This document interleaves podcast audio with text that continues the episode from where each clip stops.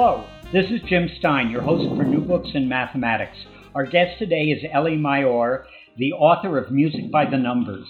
Most of us have heard of the math music connection, but this is the book that explains what that connection is and how both math and music connect to both physics and biology.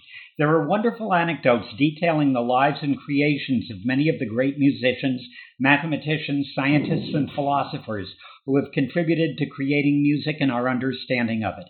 If you love music, and who doesn't, you'll enjoy reading this book, even if you don't love math. And maybe even if you don't love math, you'll have a greater appreciation for it after you finish the book. Elie, welcome to the show. Thank you. Thank you. I loved your introduction. Thank you. You're very welcome. Elie, what gave you the idea for writing this book? Well, that goes back to my early childhood. I, um, my grandfather, who um, emigrated from Germany to Israel, had a great intellectual influence on me. And among other things, he brought with him a physics book in German that he studied from when he was a student. That book was published in 1897. I still have it, and it made a big impression on me. There was a chapter on sound, and there was a musical staff showing the note A, and next to it the number 440. And that intrigued me. What does a number have to do with music? So he explained to me that that's actually the frequency of the note A, and every note has a certain frequency, and that um, made an impression on me. So that was the starting point. I must have been seven, eight years old. Yeah, I think we all have incidents like that in our lives that sort of trigger our interest in things. You know, you start off the book by discussing what physics and music had in common at the turn of the 20th century. Could you tell our audience about it? Yes, okay. Th- that, that actually made me, uh, triggered my um, uh, uh, journey in writing that book it's not so much that they had in common, but they, they, they moved along parallel lines. There were two major crises, one in physics and one in classical music around the turn of, turn of the century. The one in physics had to do with relativity, basically. The idea that either any frame, universal frame of reference to which everything can be referred to and the common notion was, yes, there is the ether, which should permeate all of all of um, space, yeah. and through which electromagnetic waves uh, should propagate. But there were se- several attempts to prove the uh, existence of the ether, and they all failed. And so Einstein finally gave the correct answer that there isn't any ether; it's just a fiction. And uh, electromagnetic waves don't even need any material uh, medium to propagate in. So that was one one major crisis.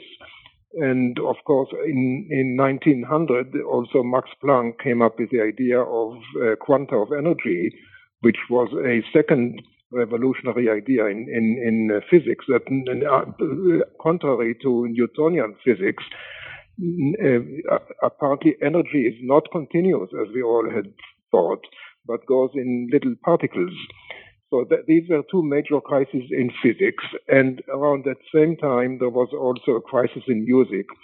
And so now we have to make a change in, in gears to classical music. Now, from, I would say, about 1600, all of classical music, and I'm talking mainly about Western music, was based on the idea of tonality.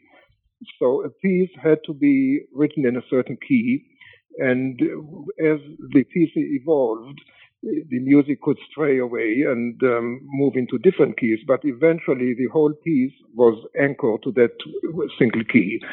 And therefore, that key was like a reference system for the music. You always related every note in the mu- music, every note of the scale had some musical relationship to the to the tonic, the, the basic tone, basic note of that key. And all the works that we so much love, Mozart and Haydn and Beethoven, all were based on that uh, principle of tonality. But then, toward the end of the 19th century, composers began to deviate from that principle.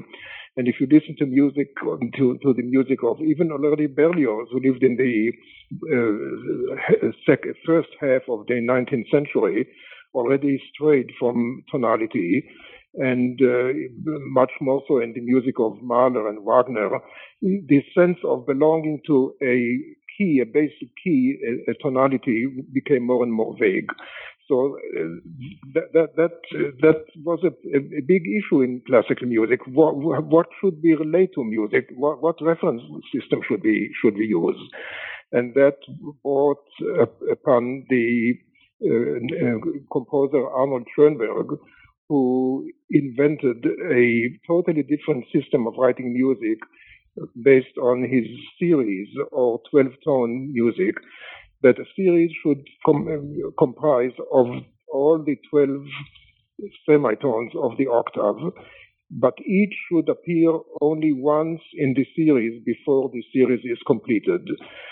So basically, that was a mathematical principle, but he thought that's the way music should go, and that created a um, that, that was the um, the crux of the uh, revolution or, or uh, crisis in classical music, and the two the, that crisis and the crisis in physics happened almost at the same time. So that that actually was the um, the nucleus of my book. That's what gave me the idea to write that uh, that book. Well, you mentioned one of uh, my favorite composers, perhaps my favorite composer, namely Beethoven. And how did Beethoven revolutionize music? Well, Beethoven, again, I'm making a comparison here. Beethoven was to classical music what Newton was to classical physics, I think. He totally changed the the emotional setting of music. Up until Beethoven, and I'm, I'm a little bit generalizing here at the risk of going too far, but music basically was meant to entertain, to please. Uh, sure, there are in the great works of Bach, Johann Sebastian Bach, there was uh, the um, uh, in, listener was supposed to be in awe of God's creation, God's um, God's might, and so on. But for the layman, for the ordinary people, music was meant to entertain. And there's a saying by Mozart, which I quote in my book, that music should always please the ear, even in the most sad circumstances. Music should never offend the ear. So that was the uh, the notion that music is meant to entertain, and here comes Beethoven and totally changes that whole uh, atmosphere by creating works of an emotion, an enormous emotional impact that could be compared to great literary works. A, a, work that should not entertain you, but should simply arouse your um, your emotions and uh, even express ideas of universal brotherhood, like in his Ninth Symphony. That was a big, big, big um, change. Also, I should say the music of Haydn and Mozart were mainly meant for the um, elite, the rich and powerful, who just enjoyed an evening with the company of the princes and uh, and counts and all the royalty, while Beethoven addressed his music to the whole world. So that was a big change, big change. Incidentally, Beethoven died in 1827, exactly 100 years after Newton died in, in 1727. Interesting coincidence. Uh, yeah, it's sort of like the uh, sort of like the coincidence involving Halley's comet, and uh, that there were several very famous people who were born right. and died precisely when Halley's Comet came. I've forgotten exactly who at the moment. Um, right. One of the things that you did in your book is after this introduction, what you basically do is you basically parallel the development of mathematics as it applies to music and music itself, taking it historically. And if you go back almost 2,500 years from the start of the 20th century, you hit Pythagoras. And what did Pythagoras do for with music? Yeah, okay, Pythagoras, he, he was, a, as we all know, a philosopher, a mathematician, and he, that, that's the, the story goes. And I have to emphasize, we know nothing for sure about him because the, he and the, his followers, the Pythagoreans, uh, did not leave any written um, legacy of what they what they did, and there are several reasons for that, and I I, I mentioned that in the book. But he he uh, so all that we know about him is basically questionable. It was uh, written down by uh, scholars who lived hundreds of years after him and sometimes outdid each other to extol the greatness of the, their master. So we have to take all of these stories in, in, in grain, in, in, with some grain. But he, according to legend, he walked down the street one day and heard some sonorous uh, uh, tones coming from, from a blacksmith. So he went there to investigate and found that um, the hammer hit sheets of metal, and the bigger or heavier the sheet of metal, the lower the tone.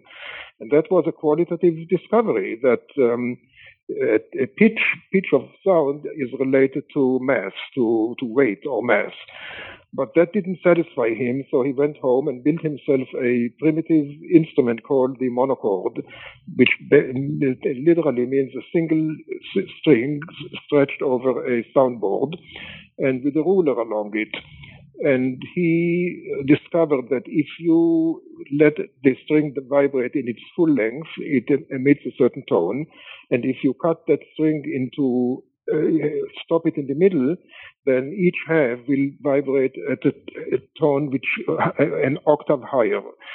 That that that interval pleased him very much, and he thought that is fundamental to music. The octave means the ratio of two to one.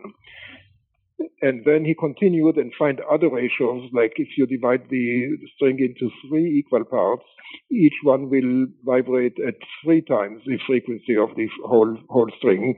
So that uh, gave, gave, gave rise to an interval of three halves, a frequency ratio of three halves, which today we associate with the fifth, uh, in musical terms, the fifth note of, of the scale. So he discovered a relationship between music and numbers. And that left a huge impression on him. And he thought that if music obeys mathematical rules, so, so should the whole universe. Why that? Because you have to realize in the Greek tradition, music ranked equal to math and geometry and astronomy. They were the four subjects of like uh, the, the, the quadrivium, the four subjects that an educated person should master. number theory, rather arithmetic, they called it arithmetic, geometry, astronomy, and music. And so, if music follows mathematical rules, so should the universe. He made that huge leap and adopted the motto that number rules the universe. That was the Pythagorean motto, number rules the universe. Now, if I can just expand one more minute on that, that, that sounds like a wonderful principle, and it actually attracted many, many generations of philosophers and scientists. But in a way, it did more harm to the development of science than any good, because that's a misleading principle just because we love music doesn't mean that the universe should follow those same rules. And generations of scientists followed that, that blind end. The most famous example is Johannes Kepler, who at once is considered the father of modern astronomy. But at the, uh, at the same time, he was an ardent Pythagorean, who a mystic actually, who still believed in musical harmonies prevailing in the universe. And uh, tragically, he he he uh, spent some people would say wasted half his professional life. He didn't live that long; he lived 60 years. Half of it trying to find the laws of planetary motion based on the laws of musical harmony, and only finally he realized that that's not not the best path. And the ultimate triumph was that he replaced the old Greek circular orbits of planets with ellipses. It's still mathematics, though. it's still mathematics, yeah, but but not not not based on musical harmony.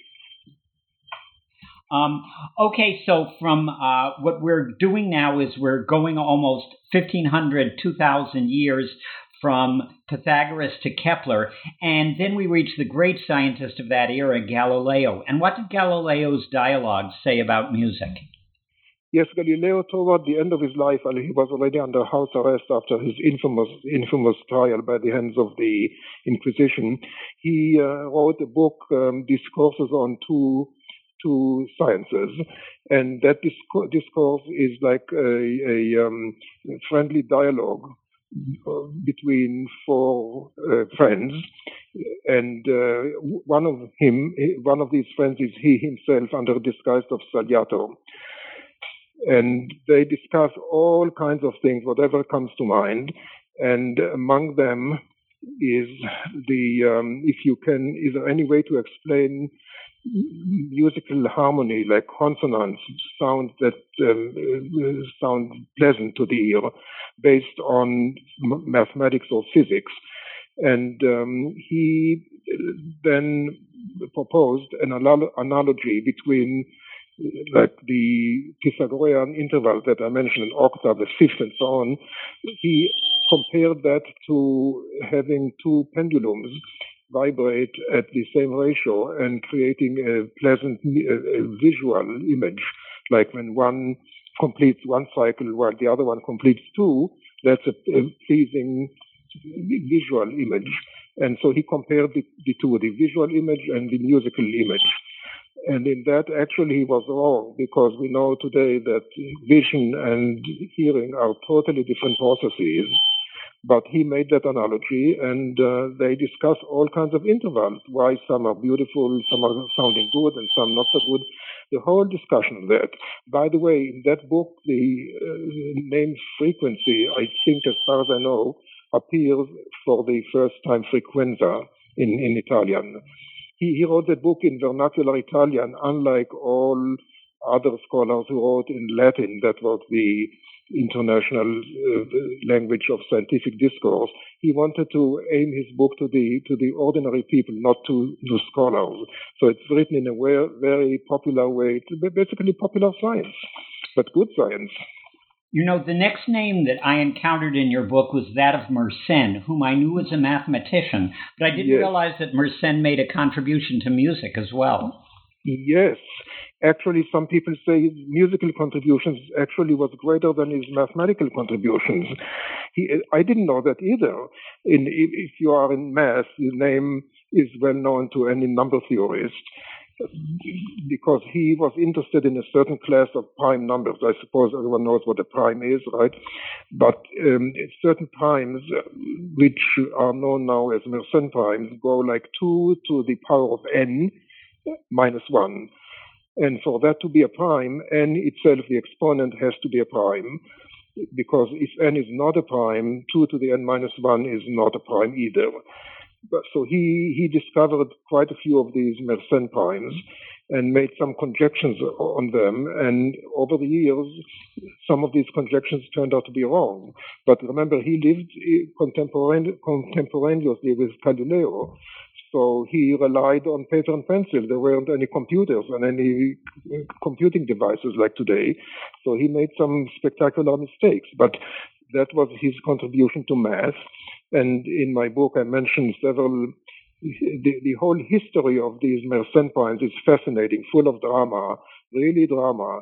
Believe it or not, even in math there can be drama, and it's too long to discuss it uh, verbally. But uh, it's an interesting story. These Mersenne primes. Much less known is that he was as much a music theorist as a mathematician and wrote two huge volumes on music theory and I have one in in uh, replica in a fac- facsimile form, like 600 pages of hundreds of illustrations of musical instruments and music quotes and tables and calculations. Basically, the Bible of uh, music theory as it was known during the early years of the Baroque music. That, that's something I absolutely did not know. And then I encountered a name that I had never seen before Joseph Sauveur. Who was he and what did he do? Yes, he was also a, a same. He lived from 1653 to 1716, so he was a um, a contemporary of Marin Mersenne and Galileo and so on, a little bit later than Galileo. He was a Frenchman and um, he somehow got interested in music and in in in acoustics, even though he had an hearing, uh, he was he, um, hearing hearing impaired, and he could barely hear tones. So he surrounded himself by some assistants who knew who could hear music, and they were his ears. Very very moving story. How uh, someone who it's a little bit like. Um, a painter who is blind and cannot see. So he did all his research relying on the voice, the hearing abilities of his assist- assistants. So very little is known about him, and his discoveries are, um, you rarely hear about them. He mainly discovered, I think that's his major contribution. He proved I, am hesitant to say discover. It may be that someone discovered it before him, but the idea of overtones. Now, if, if, you let me let me just explain in a minute. Is that okay? Oh yeah, it's your interview. Right. And yeah. your book. And there is that thing that a string. Let's talk about a string. You let it vibrate, and it emits a tone. Let's say uh, C, the note C but along with it, there are higher tones, which are called overtones or harmonics, like like a C above, octave above, and then a fifth higher still, and so on, in, in theory to infinity. And these overtones give the uh, tone its timbre or its color, musical color. That's why you can distinguish between the sound of a violin or a trumpet, even if they play the same note, because the structure of their overtones is different. Their spectrum, acoustic, acoustic spectrum, is different. So that, that may have been known before. I suspect it was known before, but no one could prove that these overtones are a physical reality. People thought that maybe a ghost, ghost uh, sound that we imagine and it's not real. Well, he proved that it's real. He put some pieces of paper on a string and watched how they how they vibrate, and realized that that string can divide itself into one half or uh, two halves or three thirds or four fourths and so on. And each part vibrates separately, independently from the others. And that basically confirmed that the existence of the, the overtones. So that was his major contribution. You know, you were just discussing vibrating strings, and there's an interesting parallel that you make between the vibrating string debate and the debate on quantum mechanics in the 1920s and 1930s. Yes. Well, uh, okay, now we are moving like 50 years uh, later. In the 18th century, just after the discovery or invention, depending how you want to, to look at it, discovery or invention of the differential and integral calculus independently by Newton and Leibniz, suddenly many, many problems which hitherto were uh, unsolvable suddenly became uh, solvable with the help of calculus. And amazingly, one of the first uh, uh, problems to be tackled was the vibrating string. Somehow, and that, that, fascinated me, that somehow of all the hundreds and hundreds of problems uh, all around us, physical problems, the vibrating string aroused so much interest. I think that's because of music because music was so much deeply entrenched in people's mind that the vibrating string was like a, a, a symbol to them. And the, the great mathematicians of the 18th century decided to solve the um, problem of the string, meaning find the shape shape of a vibrating string once it starts to vibrate. Simply that. What's the shape? Is it a sine wave or any other shape?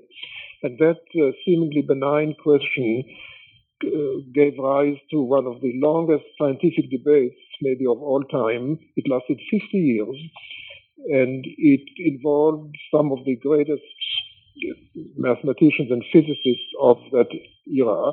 Among them, uh, let's say, let's begin with the Bernoulli, Daniel Bernoulli. The Bernoullis were a dynasty of about several generations of outstanding mathematicians, all hailing from the town of Basel in Switzerland. There were at least eight Bernoullis who achieved fame. The most prominent ones were Jacob Bernoulli and um, Daniel Bernoulli, his son. And then there were Jacques Bernoulli, many, many. They were known for their brilliant uh, capabilities in math. They were also known for their quarrels at home. There were numerous stories about infighting sibling rivalry. They were jealous about their achievements and fought with each other to the end for the most minute technical details of their work. So the whole whole dynasty is very colorful, very, very colorful. In in my previous book, E, the story of a number, there is a whole chapter on them with the with the, with the family tree. It's really very much like the Bach family in music, and they lived also around the same time. Anyway, let's go back. So Daniel Bernoulli was the son, the second generation, and then there is Euler, Leonhard Euler, and um, D'Alembert, and Lagrange. And these, these were the um, cream and crop of European mathematicians of the 18th century. And they engaged in a bitter debate. And I say bitter, it was in, uh, colored by personal rivalries and personal barbs. Very, very interesting. I, I took some quotations from a book and uh, put it in my book illuminating not only the um, technical questions of their discussion, but their personal relations. And their debate was basically on centered around one issue: should a vibrating string be regarded as a succession of pulses traveling back and forth along the string, or is it an up and down motion like sine waves? And that simple question turned out to be anything but simple and occupied them for 15 years from about 1730 uh, to 1780. So there's a whole chapter. Now you asked me about the similarity between that and the debate about the nature of quant- the quantum in our own, I say own, previous century, uh, around 1925, the big, big debate that swept almost all physicists into it on the nature of quantum. Is it a continuous? Is, is a, an electron? Can we view an electron as a particle, or is it a wave, or maybe both? So there are many, many similarities. And interestingly, the um, physicists who participated in that debate of the uh, 20th century many of them were actually involved in music, playing music. Like Heisenberg started, he wanted to make a career in uh, in music, and uh, only at the age of 20 or so switched to physics. Max Planck was an accomplished pianist, and so on. Einstein, of course, with his iconic violin. Unlike uh, the four protagonists of the string debate, the 18th century string debate, as far as I know, only Euler and perhaps Daniel Bernoulli were also uh, involved in playing music as an art. But it's interesting. Why do I? Why did I spend a whole chapter on that subject? Because I wanted to show that math was influenced by music as much as the other way around. We all know that music has many mathematical elements in it, but few people know that actually music in influenced math as much as the other way around. That is surprising. And what was also surprising to me was at about this stage, you introduced something that I would never have expected to hear in this book or see read in this book the idea of the toy, the slinky. And what acoustic principles can one demonstrate with a slinky? yeah, that was like, a, you know, when I, I, my books, I realized they are meant also to to be fun, not not just to convey information. So I decided after the big spring de- string debate, which is rather technical, and I made a big attempt not to go into too many technical details because that can really wear the patience of the reader. So I, I just try to say the essentials with a minimum of words and formulas. But then I, I, realized, well, I have to do something funny now. And the slinky came to mind. Now, slinky was a, a toy, was meant as a toy. We all know how the slinky kind of gra- gracefully goes down a staircase, or uh, you can play with it with your two hands. But actually, you can demonstrate a lot of acoustic principles on it. And if you stretch a tie the end of a slinky to a, let's say, to a chair on the floor and go back like a couple of yards and start to move it uh, in, in, with your hand, you can reach the, all the waves, all the standing waves that uh, Sauveur discovered, all the overtones that Sauveur discovered, you can actually see them, which you cannot in a string because the vibrations are so fast, you can't follow them visually. So um, that, that simple slinky is actually a wonderful way to demonstrate acoustics. You know, also, one of the things that I liked about your book was that there's a question that I've probably had for almost as long as I've known about mathematics and music. I've known that when you play a chord in music, you're playing several notes simultaneously, and your ear perceives several notes simultaneously. But when you look at colors, if you mix blue and yellow, you get green. In other words, you play two colors, but you end up with one. And I'd always wondered why this was the case, and I'd like to know how do the ear and the eye differ with respect to perceiving vibrations? Yes, that, that's a very interesting uh, question. I, I, really don't know much about the eye, the physiology of the eye, so I can only answer one, the first half of your question. But the ear, as the, the eminent German physicist and physio- physiologist Hermann von Helmholtz discovered, he actually uh, was an anatomist and he dissected an ear and found that the, the cochlea, the inner spiral, has numerous uh, uh, hairs that vibrate. Each uh, answers a certain frequency, and then that that that hair transmits it to the brain, and that there, then it's, it's perceived as a, a note uh, with a certain pitch. And because of that structure, if several notes hit you at once, you are able to distinguish and to hear them separately, even though they arrive at the same time. You are able to hear each note, note separately. That's a remarkable gift that the eye does not have. So that actually has a name. It's called Ohm's law, named after George Ohm, O-H-M, who is much better known for his law in electricity, the, relation between voltage, current, and resistance.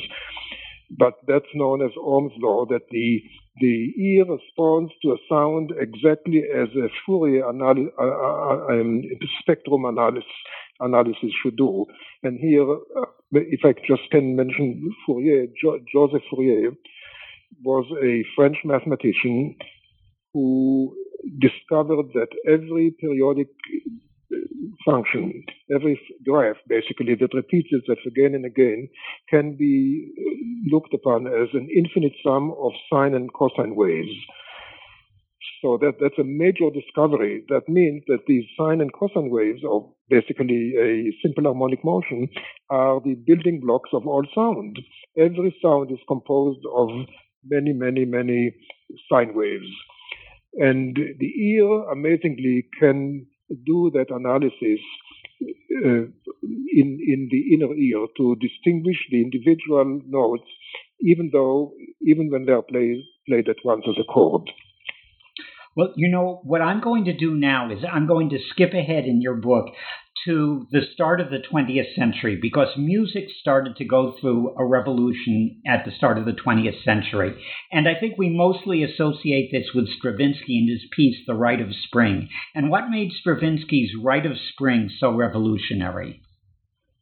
Well, that's, it was very revolutionary. He decided to uh, break all accepted laws and um, now, now we are now moving to a different subject, which is the rhythm. And so again, let me back off, back, back, back off a little bit. Go back.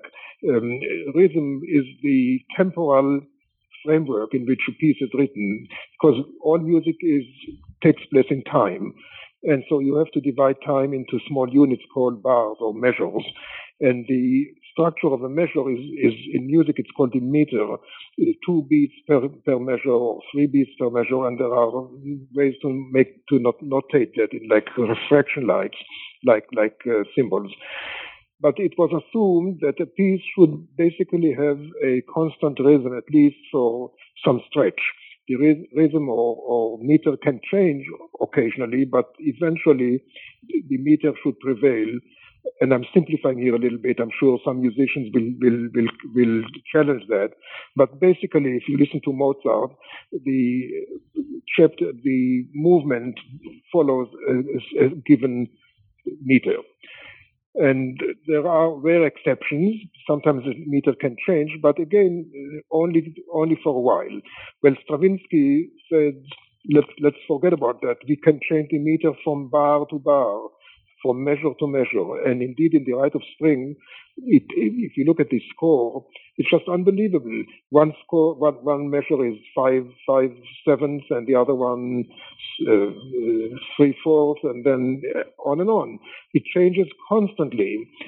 And that reminded me a lot about the mathematician Bernard Riemann, George Bernard Riemann, who um, in around 1850 or so, came to the idea that geometry is local. There is no one structure to geometry. Every point in space has its own local geometry that can change from point to point. Like if you take a flat sheet of paper, it's basically Euclidean and follows the, Pythagorean theorem as we know it from, from high school. But if you crumple that page, then the geometry changes and every point has its own, in, in math we call it a metric. In music we call it a meter. But it's, to me, I, I immediately saw the analogy, the similarity. One is in time and the other one in space. So, so Stravinsky did what Riemann did, uh, Stravinsky did to music, what Riemann did to, to geometry. And that, of course, the, the public didn't see it that way. When the piece was uh, played uh, the first time, was, was, was it, can you remind me what year it was? I forgot now, in 19 something? Something like 1912 or 1910. I think so, sure. yeah, right. Yeah. You know, there are so many dates in my book, I can't remember all of them. But in 1912, I think it was the premiere was in Paris. It was there was a riot. The the uh, audience wasn't wasn't used to such jarring dissonances and such abrupt meter changes. And uh, according to the French press, Parisian press, there was catcalls and even uh, even there was a, a disturbance, and they had to call the police. I think it might have to do just as much with the um, uh, provocative choreogra- choreography of the piece. It was a ballet, so there was a chore- choreography, and it was very provocative for the time. So we don't know if the only the music or the visual part, but it was it was. Many people think that event well, the, the opening shot in modern music. Um, you discuss the idea of reference systems as being important in geometry, art, and music. And what role do the reference systems play? Yeah, there's, there's a whole chapter in my book on that because that's the prelude to my my comparison of uh, Stravinsky uh, and uh, Schoenberg with Einstein. So let's talk a little bit about frames of reference. I I think you already discussed them in music, but every every like in art, for instance, the perspective that's a geometric system of how a painting should um, should be done, because in the Middle Ages, a painting was not done according to what the eye sees, but what the mind imagined and sometimes in church, uh, in religious paintings, you see people, uh, church officials, depicted according to the importance of their rank in the church, but not according to the geometric rules, how far they are from the eye, from the artist's eye. And so then Leonardo da Vinci and Brunelleschi around 1400 or so invented a system of correct drawing that's perspective and that basically put a frame of reference to uh, to be available to depict everything referred to it. There is a line at infinity, which is the horizon, and there are parallel lines on in in in the real scene become uh, converge on the horizon at a point called the vanishing point, and you were supposed to draw according to that frame of reference. So that's the frame of reference in art, right? Yes, indeed. Um, I'm not an artist, but I have read about that. Right, and then let me, I, I you know, as, as someone who loves art and math, I can't avoid mentioning the prominent Dutch artist M.C. Escher. I'm sure everyone knows the name. He defied the rules of perspective by drawing several pictures where you can look at it from two different ways, two different points of view.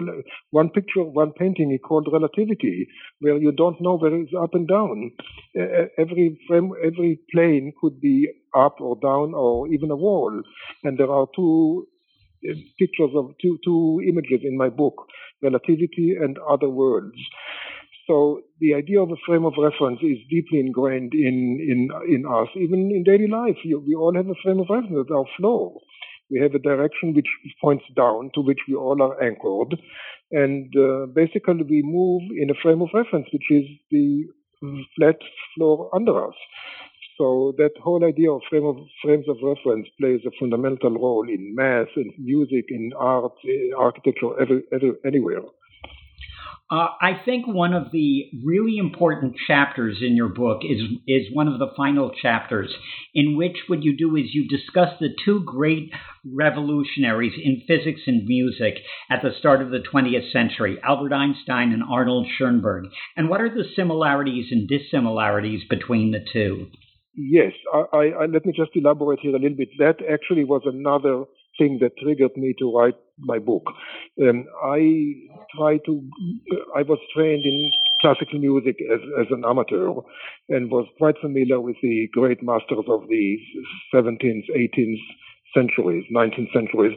But then comes Schoenberg and and as I mentioned already, he devised a whole new system of writing music. And I decided I have to, if I want to um, write a book about him or about that subject, I better listen to some of his music. And it's not easy.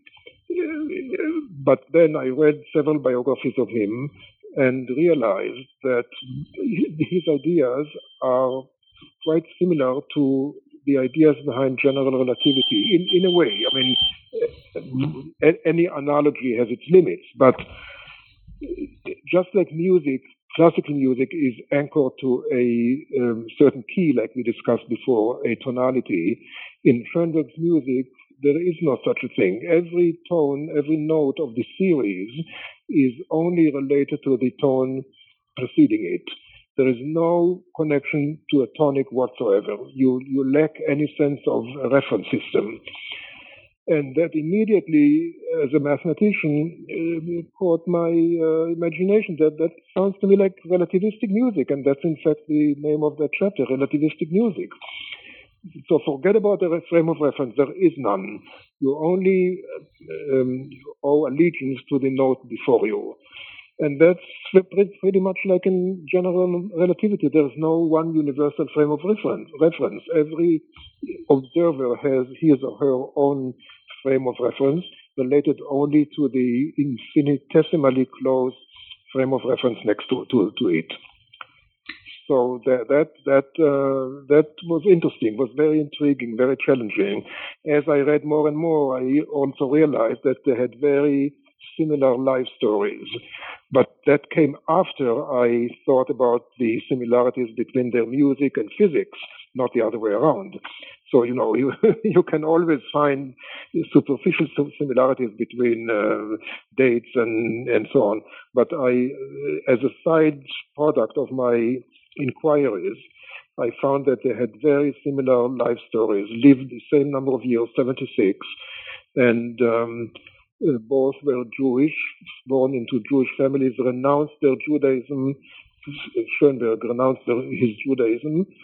Einstein uh, left organized religion. He didn't like the idea that you have to follow religious rules. But late in life, they both returned to their Jewish roots. And Einstein, as I'm sure you know, was asked to serve as the second president of the State of Israel after the death of Chaim Weizmann, and he he refused. He said, first of all, he's too old, and secondly, he, he wasn't. He realized he's not. He, he would not do well being in a political political role. And Schoenberg was offered uh, the to be the first honorary president of the Rubin Academy of Science of Music, which was then in Jerusalem, now it's in Tel Aviv.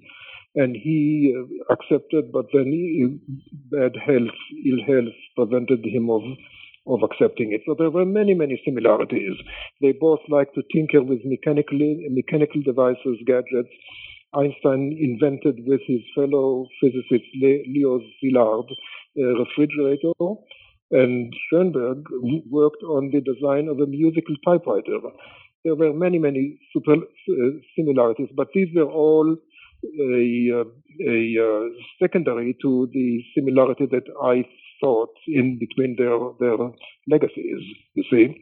Yeah, but there's a big difference between Einstein and Schoenberg. And the big mm-hmm. difference is that Einstein today, virtually all of his theories have been confirmed and are continuing to be confirmed um, I won't say daily, but you read in scientific magazines that even more of the phenomena that we're discovering out in the universe, black holes merging, things like this, all go to confirm his theory of general relativity. Whereas yes. Schoenberg just isn't played anymore. It's hard to find his music. Mm-hmm. His idea of music were rejected, and I've got my own theories about that, but I'm just curious uh, what your opinion is because you're the expert. Yes, well, that, that's interesting. That's actually the, I think, next to last chapter in my book, uh, the, the aftermath. Now, the, the aftermath of relativity and uh, and Schoenberg's music were actually opposite.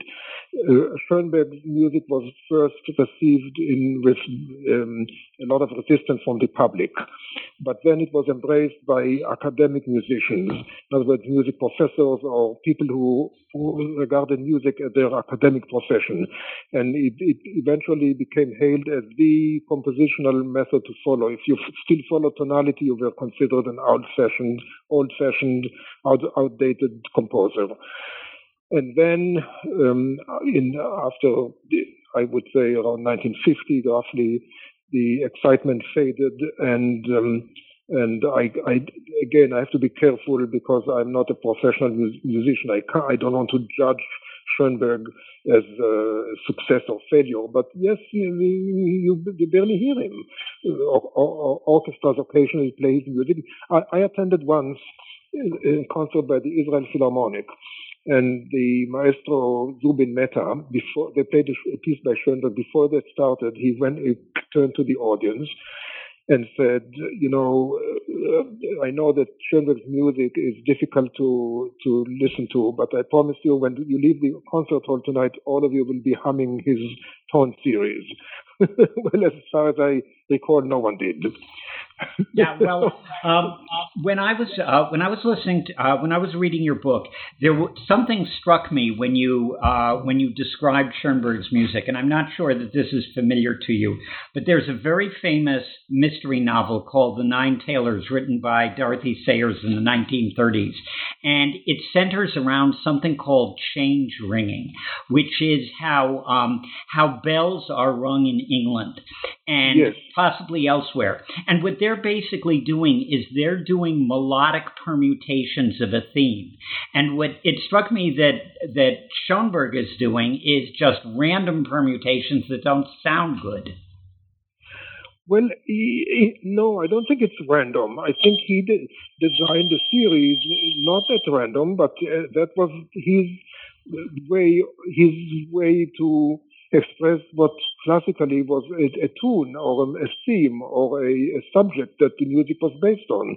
So he, he didn't he didn't know he didn't uh, choose his notes randomly. He composed or structured each series with a full um, how should I say? In, he, he gave a lot of thought how to arrange these notes. It was not at random, not at all. So I think the uh, the analogy is not not totally valid. Okay, I may have used a bad word in by saying random, but to the uh, uh, to those of us who are accustomed to walking out of a show or walking out of a concert humming the melody, there is no melody, and so it sounds random to us. Yes, yes, that, that, that's correct. That I, I, absolutely. So let me just go back to you asked how the Einstein and Schoenberg were received. So um, Einstein's relativity was received immediately with great excitement, and even by the general general public, even though people who did not know anything about science recognized Einstein with his you know wild mane and uh, saintly look and so on. But then around 1925, interest in relativity started to wane. Why? Because the younger generation of physicists, those who argued on the nature of the of quantum theory, what we mentioned before, they they took the uh, main stage, and physics was more and more centered around quantum physics or uh, nuclear physics, and less and less about relativity. And Einstein, in a way, was at fault because he isolated himself in a in a in a um, golden cage, if, if that's the right expression, believing to the rest of his life in the unified field that uh, mathematics could unite quantum physics and relativity. It's all well known today, so we don't need to go into details. But he, he the younger generation of physicists, physicists pleaded with him, please join us in developing quantum theory and he refused. He just uh, went his own way and became very, isolated. Only in 1960, after he uh, wasn't alive anymore, then interest in relativity start, started to build up again, in part because of the great discoveries in astronomy, quasars and um, and um, uh, pulsars and so on. So then relativity then started to come back to life. While in Schoenberg's case, just the opposite happened around 1950. I think by and large interest in him waned. But again, I say that with caution because I, I hate to to judge people whom I don't know enough to do that. I mean, I'm not a professional musician, but that, that's my my take on it.